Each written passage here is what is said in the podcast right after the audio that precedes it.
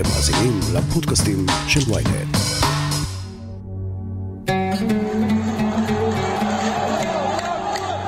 חצי שנה לאחר מבצע שומר החומות, מזרח ירושלים שוב בוערת.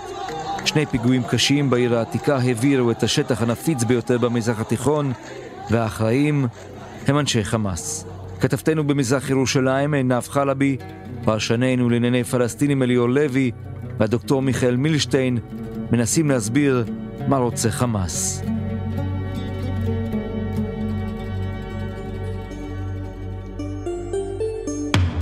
הכותרת, פודקאסט החדשות של וויינט עם עתילה שומפה. עינב חלבי, נתחיל איתך. מה הבעיר את מזרח ירושלים בשבוע האחרון? ירושלים היא מקום בוער מאז ומתמיד.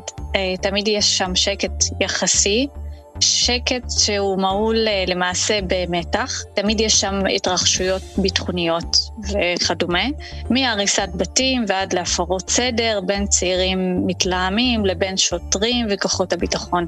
עכשיו, מה שקרה בשבועיים האחרונים, שיראו שני פיגועים ברצף, נותן סוג של איתות שכנראה מדובר בהסלמה. המקרה הראשון הוא הפיגוע הדקירה שאירע ברחוב הגיא, בעיר העתיקה. היום בסביבות השעה חמש הגיע מחבל לשערי העיר העתיקה, נכנס משער שכם לרחוב הגיא, ניסה לדקור שוטר ושוטרת שהיו בסיור במקום. המפגע הוא נער בכיתה י' מסאוויה, שגופתו דרך אגב עד היום לא הוחזרה למשפחה. ואחרי כמה ימים אנחנו עדים לעוד אירוע שהוא הרבה יותר קשה, והוא הפיגוע שאירע אה, שלשום.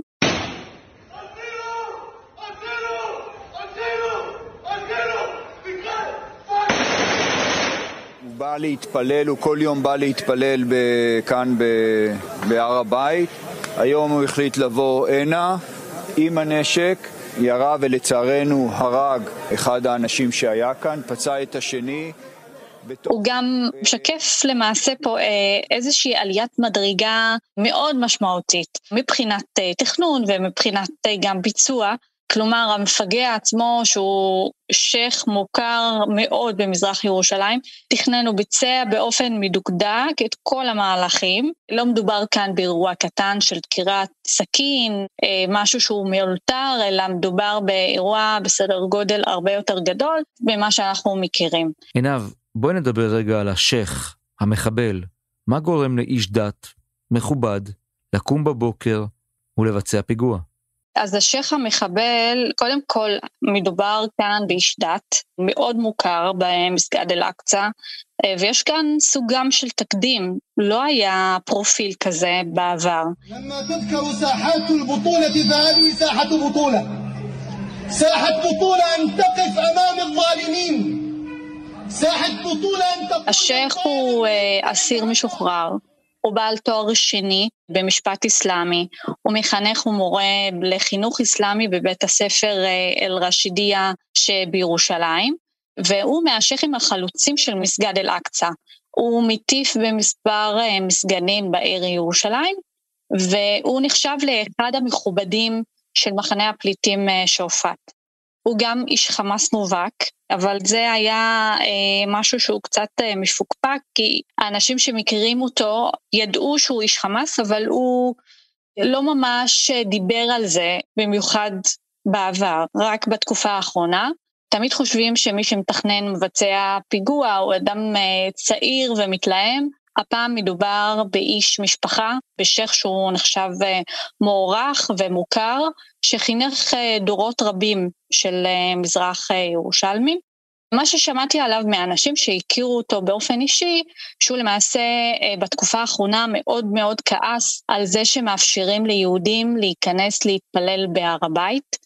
זה משהו שמאוד הכעיס אותו, או בכל הדרשות שהיו לו בתקופה האחרונה, אפשר להבחין שזה נושא שהפריע לו, ורצה מאוד לדבר עליו.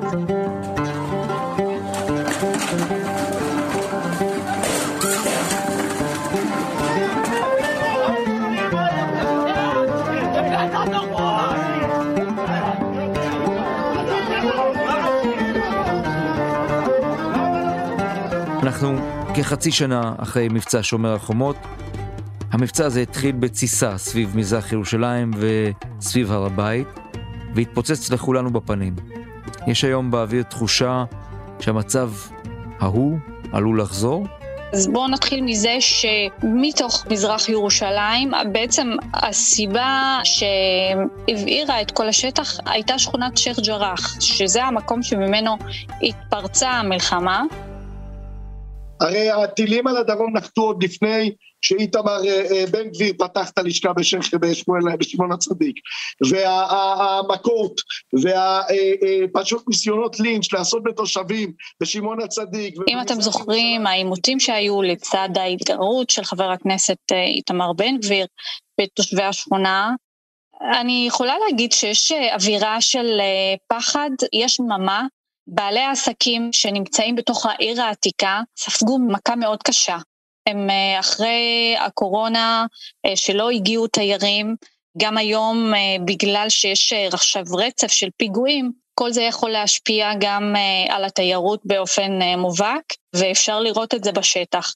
אחרי כל פיגוע, בדרך כלל גם התושבים הערבים וגם התושבים היהודים מעדיפים לא לצאת מהבתים, ואז יש שם שקט שהוא שקט מפחיד, כי אין שם חיים, ומבחינת התושבים חיים בתוך תחושה של פחד לכמה זמן עד שהם חוזרים לשגרה. אחרי הפיגוע שהיה, דובר של החמאס מהר לתת תגובה ולתת פרשנות, והוא שיבח את המפגע וקרא לכל האנשים במזרח ירושלים, מה שנקרא להחזיק חזק, והוא סימן סוג של טריטוריה. עכשיו, מהצד השני, המשטרה פשטה אתמול על ביתו של מושל ירושלים, שנקרא עדנן נלרף, הבית שלו נמצא בסילואן, וארבעה מבני משפחתו נעצרו. המושל של ירושלים הוא הנציגות של הרשות הפלסטינית בירושלים.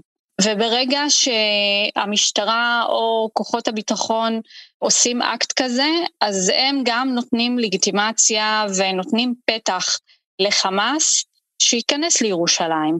ובינתיים אנחנו יכולים גם לראות היום, גם בתמונות שמגיעות מהמחנה פליטים של שועפאט, אפשר להבחין כמה אהדה בינתיים יש לחמאס, וכמה אנשים תומכים ורוצים להיות בסולידריות מלאה עם ארגון חמאס. עינב, תודה רבה לך. תודה רבה.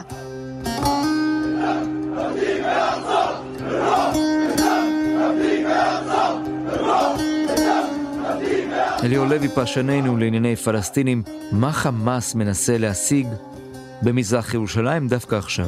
תראה, לאורך כל השנים האחרונות, חמאס מנסה במזרח ירושלים, בגדה המערבית, ברצועת עזה, הוא כבר הצליח, הוא מנסה להשיג שליטה, הוא מנסה להשיג כמה שיותר מוקדי כוח וכמה שיותר שליטה על השטח. עכשיו, בכל אחת מהזירות, המציאות היא שונה, המטרות שלו הן שונות, ומוקדי הכוח הם גם שונים. אם בגדה זה בעיקר ניסיון שלו ככה לכבוש את הערים הגדולות, בכפרים הוא גם כך בדרך כלל יחסית חזק. במזרח ירושלים, וזה הדבר המעניין, כמובן שמוקד הכוח שלו הוא מעצם הדתיות, האסלאמיסטיות של התנועה הזאת, וזה כמובן מתחם אל-אקסא, או כמו שאנחנו קוראים לו, מתחם הר הבית. מקומות נוספים, אנחנו רואים עכשיו תמונה שמגיעה לנו בשידור ישיר מירושלים, עם המוני האנשים במצעד הדגלים שמנסים למצוא מחסה. אזעקה עם פקיעת האולטימטום עכשיו באזור ירושלים, אנחנו כמובן עם התמונות שלנו במוקדים. במבצע שומר החומות, אליאור, חמאס ניסה להראות שהוא הבעל בית בירושלים. בעצם חמאס ירה טילים וקשר את הטילים האלה, את הרקטות האלה, לירושלים עצמה. ישראל לא יכלה לא להגיב, ויצא למבצע שומר החומות כמובן. הפעם אנחנו רואים שחמאס לא מעודד פרובוקציות מעזה. יכול להיות שחמאס למד לקח כלשהו, ואומר לעצמו, עדיף לנו לא להתעסק עם ישראל בזמן הזה, גם בגזרה הדרומית. אני חושב שלהפך, אני חושב שמה שקרה בשומר החומות מבחינת חמאס הוא הצלחה, משום שקודם כל בפעם הראשונה היה מבצע בעזה בין ישראל לבין חמאס, שרצועת עזה בכלל לא קשורה אליו. כלומר, כל המבצע הזה החל בגלל ירושלים, ובגלל מה שקורה באל-אקסא, ובגלל הירי לירושלים בסופו של דבר. כלומר, ירושלים פה, כמו שאומר הביטוי, עמדה על ראש שמחתם של הנהגת חמאס בעזה, ולא רק בעזה, אלא הנהגת חמאס כולה. בעצם היה פה קרב על תודעה, לא סתם אגב קוראים לו מבצע שומר החומות. זה לא שם שהגיע אה, אה, משום מקום, זה שם שהגיע מתוך הקונוטציה של שמירה על אה, ירושלים. וברגע שחמאס בעצם הכניס את ירושלים לתוך אותה משוואה ארוכת שנים שלו עם ישראל, הוא לא יכול לסגת ממנה. אגב, הוא גם אומר את זה שהוא לא נסוג ממנה. מבחינת חמאס, כל פגיעה היום באל-אקסא, וכמובן מבחן הזמן יעיד אם הם צודקים או לא, מבחינת חמאס, כל פגיעה של ישראל במתחם אל-אקסא, הוא שווה ערך ליציאה למלחמה. עכשיו, כמובן שאנחנו צריכים לראות אם אה, אותה משוואה, אותה הבטחה של חמאס, תעמוד במבחן המציאות גם בעתיד, לא בטוח, אבל אנחנו לא יודעים גם שלא. ולכן אני חושב שחמאס כאן אה, טיפס על עץ, לא נמוך, די גבוה, אבל אני חושב שהוא עומד מאחורי הטיפוס הזה, זאת אומרת, הוא רוצה לצייר את עצמו כמגן ירושלים, ומבחינתו, אין רק עכשיו פגיעה בעזה שתוביל נגיד לירי רקטות. מבחינת חמאס היום, אם ישראל תתחיל להיכנס או תיווצר מתיחות מאוד גדולה סביב מסגד אל-אקסא, סביב אירועים שיקרו שם, סביב מהומות שיקרו שם, לך תדע, אולי פתאום יחליטו שוב פעם להציב מגנומטרים, אתה יודע, הנושא הזה גם עלה אה, בעקבות הפיגוע בעיר העתיקה. מבחינת חמאס זה דיל ברייקר, והדיל ברייקר הזה, לפחות ברמה הצהרתית שלהם כיום, זה תחילתה של מערכה נוספת. אליאור, כשאני חושב על זה, הר הבית הוא מעין טריטוריה ללא בעל בית. מצד אחד ישראל לכאורה שולטת, משום שהיא שולטת בשטח, אבל ירדן היא הריבון, והרשות הפלסטינית מנסה לאורך השנים לספח את הר הבית, תודעתית לפחות. עכשיו, גם חמאס רוצה בעלות על המקום הזה. נכון, תראה, הר הבית הוא, הוא מורכבות, בתוך מורכבות, בתוך מורכבות. על הנייר, ישראל שולטת שם, ישראל היא הריבון, ישראל שולטת בהר הבית, זה לא שהוא אמור להיות על הנייר אקס-טריטוריה. אבל ברמה של ניהול ההר עצמו, ההר מנוהל על ידי הוואקף, והוואקף הוא חצי ירדני וחצי פלסטיני, הוא מחולק. לירדן יש את הסי היותר גדול בכל מה שמתנהל על ההר, אבל אי אפשר להגיד שהוואקף הפלסטיני לא שולט ואין לו אה, מילה שם ואין לו דעה שם, זה לא נכון, הוא ממש ממש all in בכל הסיפור של אה, מסגד אל-אקסא, ומנסים לנחס כמה שיותר כוח אה, לתוך אה, המסגד הזה. עכשיו, על הנייר הוואקף נשלט על ידי הרשות הפלסטינית, הבעיה היא שבסופו של דבר בתוך הוואקף חמאס הצליח להכניס לשם אנשים שלו, אל תשכח בסוף, הוואקף זה מה שנקרא משרד הדתות, ההקדשים של הפלסטינים, ומי יותר דתי מאשר ארגון חמאס, בטח ביחס לפתח שנחשב לארגון חילוני יותר, לפחות בפועל, גם אם לא למרית עין, ולכן בעצם חמאס יש לו תפיסת כוח בתוך מסגד אל-אקסא, לא רק בוואקף, הוא עושה שם כל מיני דברים, הוא נתמך גם על ידי כל מיני עמותות כאלו ואחרות, חלקן יוצאות מחוץ לחוק על ידי ישראל, אבל זה סוג של משחקי חתול ועכבר.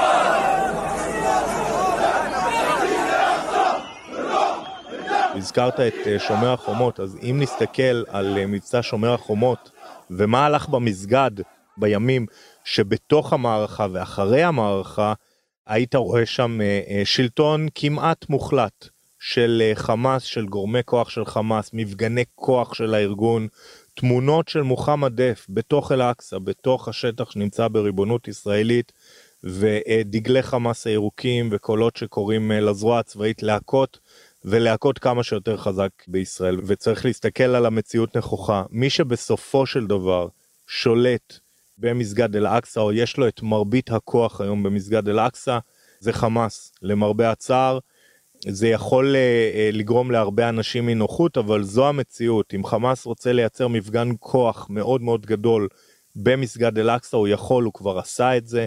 ראינו מה היה פה בימים טרם מבצע שומר החומות, ומה קרה בתוך ההר. זה הכל, הכל חמאס, זו לא הרשות הפלסטינית, וצריך להבין את זה. והמוקד כוח שיש לו שם בפנים, הוא מוקד כוח שמאוד מאוד קשה לפרק אותו. זה לא זבנג וגמרנו, זה לא מבצע מעצרים של בן לילה, זה מערכת מאוד מורכבת, מאוד מתוחכמת, מאוד מסועפת, וגם מאוד ממודרת. ובסוף בסוף, כשהמזרח ירושלמים רואים שהחזק פה, זה שנותן את הטון הוא חמאס, אז הם גם באופן טבעי נוטים אליו. ולראיה, אנחנו רואים שכאשר יש מהומות בהר הבית, אנחנו נראה שם אלפי צעירים פלסטינים, ששרים למרותו של חמאס. ויש גם את התנועה האסלאמית פה בישראל, שיש לה הרבה מאוד השפעה על, על מה שקורה בהר הבית. הדוקטור מיכאל מילשטיין, אתה ראש הפורום ללימודי פלסטינים באוניברסיטת תל אביב, וגם חוקר בכיר במכון למדיניות ואסטרטגיה באוניברסיטת רייכמן. אתה בעצם טוען שיש כאן יותר מדי גורמים שרוצים לשלוט, ומנסים להראות את זה בשטח. אני חושב שהייתי מגדיר שמה שקורה בהר הבית זה רב-מימדיות של ריבונות. לכאורה ישראל היא הריבון על כל תא השטח. בפועל ירדן לכאורה היא הריבון המסורתי, אגב ששואב כוח בעיקר מכל מיני, נקרא לזה מסורות אסלאמיות שנותנות סוג של עדיפות לצאצאי משפחות הנביא, המשפחה ההשמית על הר הבית, אבל בפועל מי שבאמת נקרא לזה ככה מכתיב את סדר היום במתחם הדי מצומצם הזה, שנקרא אל-אקצא, הר הבית, אל-חרם א-שריף, זה גם התנועה האסלאמית פה בישראל, על שני הפלגים שלה, חמאס, וגורמים אסלאמיים אחרים, כמו לדוגמה מפלגת השחרור האסלאמית, שגם להם יש דריסת רגל בהר הבית, ואגב הם ידועים בתור עושי פרובוקציות, שהרבה פעמים בתוך הר הבית מחוללים מהומות נגד ההנהגה הפלסטינית, וכשמגיעים לביקור נשיאים אה, מערביים או שרי חוץ ערביים, הם מראשי המחוללים של המהומות נגד אותם ביקורים, ככה שאתה מדבר כאן על הרבה מאוד קבוצות שנמצאות, משפיעות, פועלות בהר הבית, ויוצרות שם סוג של, נקרא לזה, כאוס חצי מאורגן. מי הם בעצם תושבי מזרח ירושלים? מה המעמד שלהם כיום? בעצם, בכל מה שנוגע למזרח ירושלים, ישות שנוצרה בעקבות הקרבות של ארבעים ושמונה, אנחנו מדברים על מצב בעצם של חוסר נורמליות מתמשך מאז שישים ושבע ועד היום. זה בא לידי ביטוי בולט במעמד של תושבי מזרח ירושלים. אנחנו מדברים על מצב שבו מיד לאחר אלף תשע מאות שישים ושבע, מלחמת ששת הימים, ישראל מספחת את המרחב המוניציפלי של השכונות במזרח ירושלים, ומחליטה שתושביהם ימשיכו להיות תושבים, או יהיו תושבים ישראלים, כלומר נושאי תעודת זהות ישראלית, אבל לא אזרחים ישראלים, כלומר הם לא מורשים להצביע לכנסת, וזה מעמד שבעצם מעיד בכלל על החוסר הכרעה הישראלי בנושא הפלסטיני, מאז שישים ושבע ועד היום, ומציב בכלל לתושבי מזרח ירושלים בסוג של עמדה מאוד מאוד בעייתית, שבו הם קרועים בין הגדה המערבית לבין מדינת ישראל, ובכלל בזהות הבסיסית שלהם, האם הם בעלי זיקה למדינה, או שהם בעצם חלק אינטגרלי מהמרחב הגיאוגרפי, החברתי, התרבותי, הפוליטי של הגדה המערבית, כשבפועל הם בעצם נתונים בין שני העולמות האלה.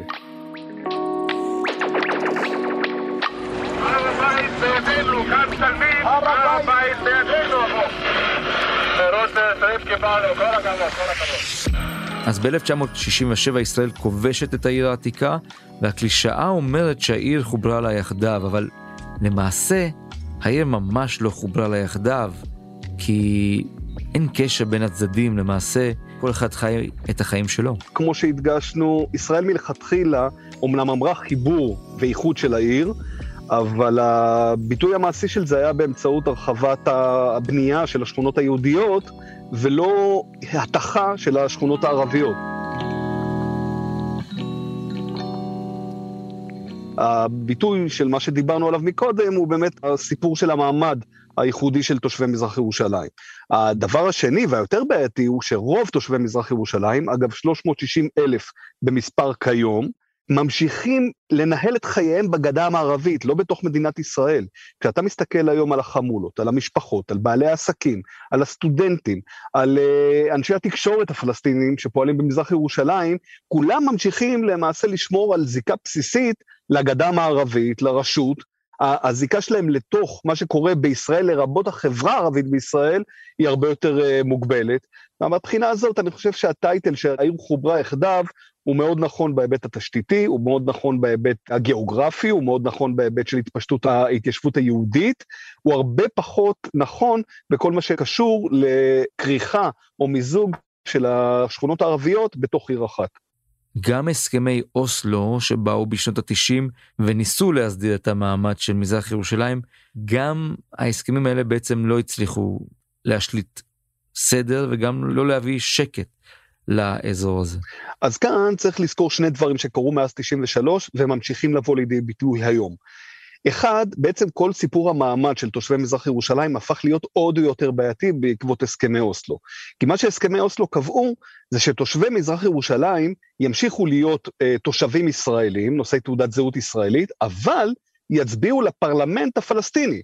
וזה קרה פעמיים, ב-אלף תשע מאות תשעים ושש וב-אלפיים ושש, כשב-אלפיים ושש כבר משתתפת החמאס בבחירות, וחלק גדול מתושבי מזרח ירושלים מצביעים עבור חמאס, והדבר הזה, ההשתתפות של הפלסטינים במזרח ירושלים, גם במערכת בחירות פלסטינית, אבל בהמשך חיים בצד הישראלי, עוד יותר מעצימה את הכיתוב הפנימי שבהם הם חיים, ובסוגיית הר הבית, כאן חלה איזה דרמה, שקשורה למעמד של השלטון הפלסטיני. אחרי הרבה שנים שבאמת הגורם הדומיננטי על הר הבית, כולל אחרי שישים ושבע, היה ירדן והכתר ההשמי, מי שמתחיל אה, לתפוס לאט לאט בעלות, והיום הוא ממש דומיננטי בהר הבית, זה הרשות הפלסטינית. הממשל שאומר, אנחנו בעצם הבעלים של כל המרחב שנקרא הגדה המערבית, לרבות מזרח ירושלים, לרבות הר הבית.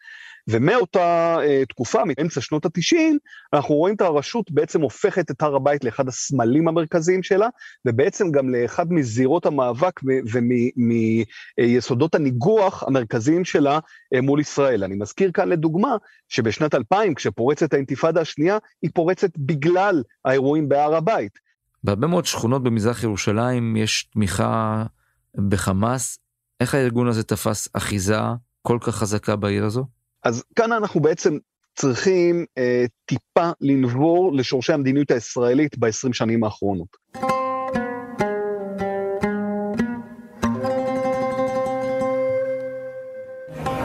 I believe that we can live together with the Palestinians.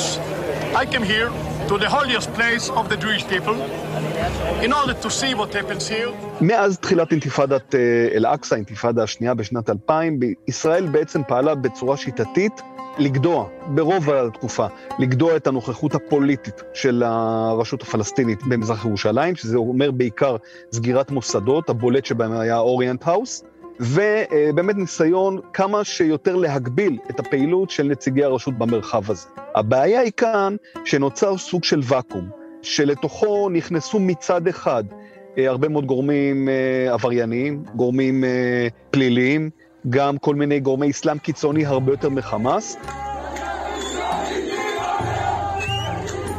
אבל גם לחמאס עצמה בחלק מהשכונות היה קר יותר פורה להתפתח, להשפיע, אפילו לשלוט, בהשוואה לפתח שמהרבה בחינות סבל מהגבלה.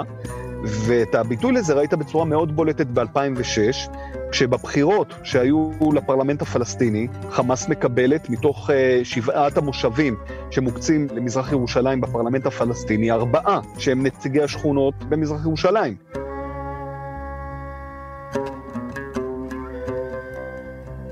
ואתה רואה שבאמת עד היום, דרך מנגנון הדעווה, מנגנון המסגדים, אגודות הצדקה, בתי המדרש האסלאמיים, המרפאות האסלאמיות, חמאס שומרת על זיקה מאוד אדוקה, והיא בעצם מנצלת הרבה מאוד מקומות שבהם העירייה לדוגמה, או המשרדי הממשלה לא מגיעים לאוכלוסייה, הם פשוט חלופה לשלטון, והופכים להיות ספקי השירות האזרחי עבור האוכלוסייה, והופכים בהרבה בחינות להיות סוג של כתובת עבור חלק גדול מהתושבים במזרח ירושלים. אז אם יש כזאת עוינות של האוכלוסייה כלפי מדינת ישראל, ויש תמיכה גדולה בחמאס, מה ישראל משיגה בכך שהיא שומרת בשטחה על שכונות עם אוכלוסייה עוינת? תראה, א', יש כאן בעצם שיקול שהוא נקרא לו מעבר לשיקול הלכאורה הרציונלי, יש כאן שיקול אידיאולוגי, שמדבר באמת על היותה של ירושלים, גם גדולה מבחינת הנפח שלה, וגם כזאת שמכילה את כל האתרים המקודשים ליהדות, ובראשם הכותל המערבי ומרחב הר הבית, כמובן. אני חושב שלכשנגיע לנקודה שבה נצטרך לדון בהסדר קבע, ועשינו את זה כמה פעמים ב-עשרים וחמש השנים האחרונות, הבולטות שבהם היו באנפוליס ב-אלפיים ושמונה, ולפני זה עוד ב-אלפיים בקמפ דיוויד, נצטרך לדון באמת בסיפור של מה עושים עם הבעיה מרובת משתנים הזאת שנקראת מזרח ירושלים. אני חושב שבחלק מהמרחב הגיאוגרפי הזה אפשר אולי לדבר על סוג של חלוקה. אני מזכיר אגב שכרגע, בזמן שאנחנו מדברים ועושים את השיחה הזאת, בעצם מאה ושבעים אלף מתוך שלוש מאות ושישים אלף תושבי מזרח ירושלים חיים מהצד השני של החומה, של חומת הביטחון. הם נושאי תעודת זהות כחולה, אבל הם נמצאים בצד השני של הגדר. ואני חושב שאם קובעים גבולות, יכול להיות שתושבי שועפאט, מרחב סמיר עמיס, כפר עקב, שבצפון העיר, יכולים אולי להיכלל בתוך ישות פלסטינית עתידית. לגבי יתר המקומות שהם כמובן הרבה יותר רגישים, וזה בעיקר מרחב העיר העתיקה, מה שנקרא הגן הקדוש, כאן אני חושב שאנחנו נצטרך לגלות הרבה יותר יצירתיות, בזמנו דובר אולי על איזה סוג של משטר משותף, מעין ותיקן, אני חושב שבכל מקרה ישראל תצטרך לשמור על דומיננטיות במרחב הזה, אבל יכול להיות שהיא תצטרך להיות יצירתית בצורה שתיתן גם ל- ליתר הדתות, בעיקר לנצרות ולאסלאם, סוג של נקרא לזה אוטונומיה, או אוטונומיה מגובלת בחלק מהאתרים, בחלק מהמרחבים. הדוקטור מיכאל מילשטיין, תודה רבה לך. תודה רבה, עתילה. מיד נמשיך עם הכותרת, אבל לפני כן פרסומת קצרה. מיד חוזרים. היי, אני יובל מן, עורך וויינט דיגיטל. בעולם הטכנולוגי של היום צריך שמישהו יעשה קצת סדר.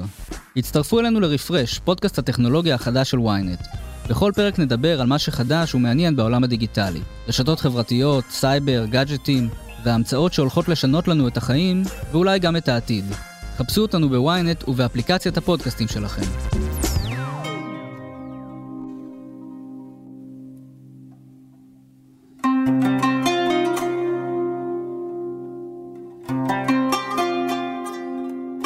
אליאור, חוזרים אליך, אבו מאזן מבין שחמאס כבר מתחיל לחדור עמוק לתוך יהודה ושומרון, וכדי למנוע את אירועי נפילת עזה מ-אלפיים ושבע, הוא פתח השבוע במבצע כנגד חמושי חמאס בגדה.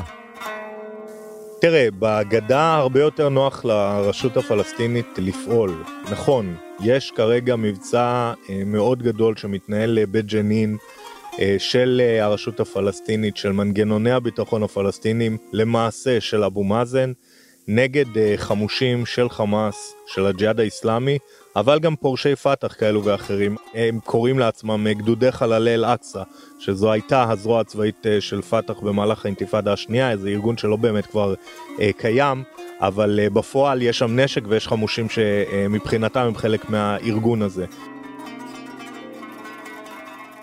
אז נכון, הרשות הפלסטינית עושה הרבה מאוד, במיוחד במיוחד, צריך לומר בחודש האחרון, נגד אה, הרמת הראש הזאת של אה, חמאס בגדה המערבית. אגב, זה לא רק במבצע הזה, היא יוצרת אה, כל מיני מפגני כוח של אה, חמאס בגדה המערבית, בזמן שעושים קבלות פנים לאסירים משוחררים שמשתחררים מהכלא מישראל.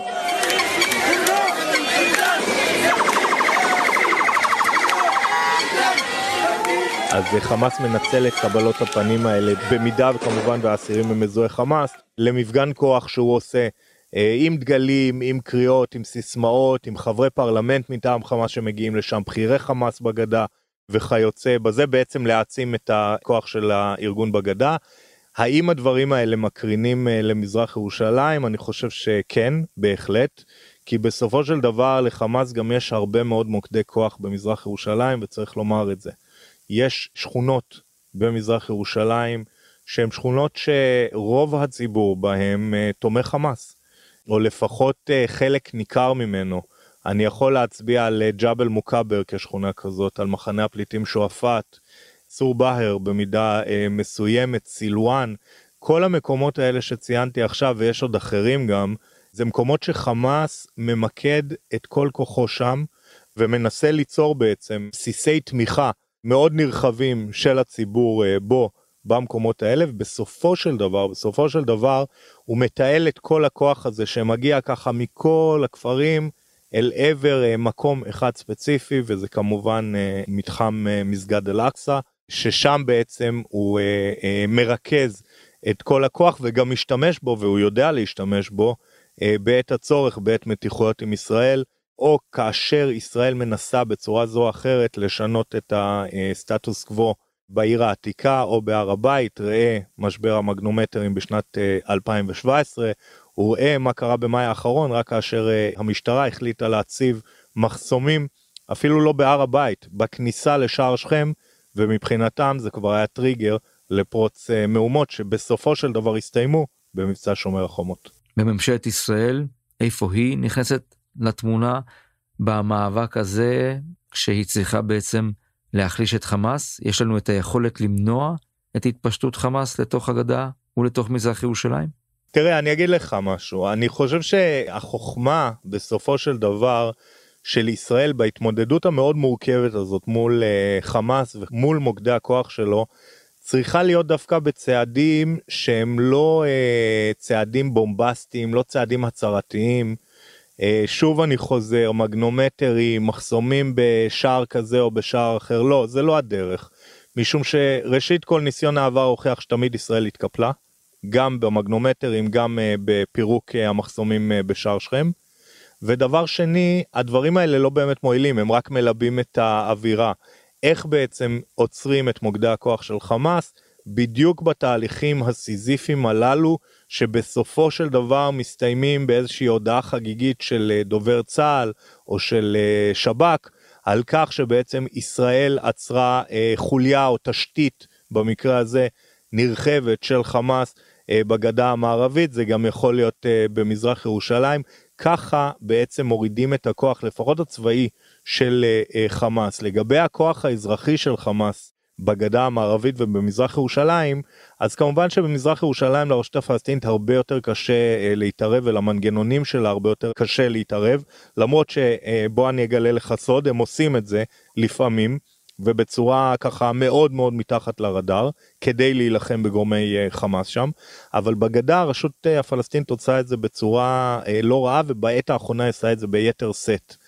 וזו החוכמה, החוכמה היא לנסות לפרק את מוקדי הכוח של חמאס בשקט, בצורה סיסטמטית, סיזיפית במידה מסוימת, כדי בעצם להביא לכך שלארגון לא יהיה תשתית לא אזרחית ולא צבאית בגדה המערבית. כמובן שאי אפשר להגיע לאפס, אין דבר כזה, אבל בכל עת שאנחנו, ישראל מרגישה שחמאס מרים ראש, זה מה שהיא צריכה לעשות. היא לא צריכה ללכת ואחרי פיגוע לבוא ולהצהיר על הצבת מגנומטרים או שינוי הסטטוס קוו הביטחוני באגן הקדוש או בעיר העתיקה בכלל, משום שזה בעצם הרמה להנחתה עבור חמאס, שילהיט את הציבור, שיבעיר אותו, במיוחד שזה אירוע מאוד קל כי זה קשור לאל-אקצא, ובמקרה כזה חמאס מרוויח משום שהוא מערער את היציבות. הרעיון הנכון הוא לקחת את זה לאט לאט, בשקט בשקט, ולעשות עבודה יומיומית, או במקרה שלנו לילה אחרי לילה, ולנסות לפרק את התשתיות האלה לאט לאט ובצורה אה, עקבית. גם אנחנו, ואתה רואה, גם אה, הרשות הפלסטינית עושה את זה, כי גם לה אין שום אינטרס שחמאס אה, ירים את הראש שלו בגדה, גם לא במזרח ירושלים אגב. אליאור לוי, תודה. תודה רבה, עתילה. עד כאן הכותרת להפעם. אתם מוזמנים לעקוב אחרינו בוויינט, בספוטיפיי או בכל אפליקציות הפודקאסטים באשר הן. דרגו אותנו באפל פודקאסט ושילחו את הפרק לחבר שעדיין לא שמע את הכותרת של היום. עורך הפודקאסטים הוא רון טוביה, גיא סלם סייה בעריכה, על הסאונד ניסו עזרן, סיוון חילאי גם היא חברה בצוות הכותרת. אני עתילה שומפה, מחר היה כאן שוב עם פרק נוסף.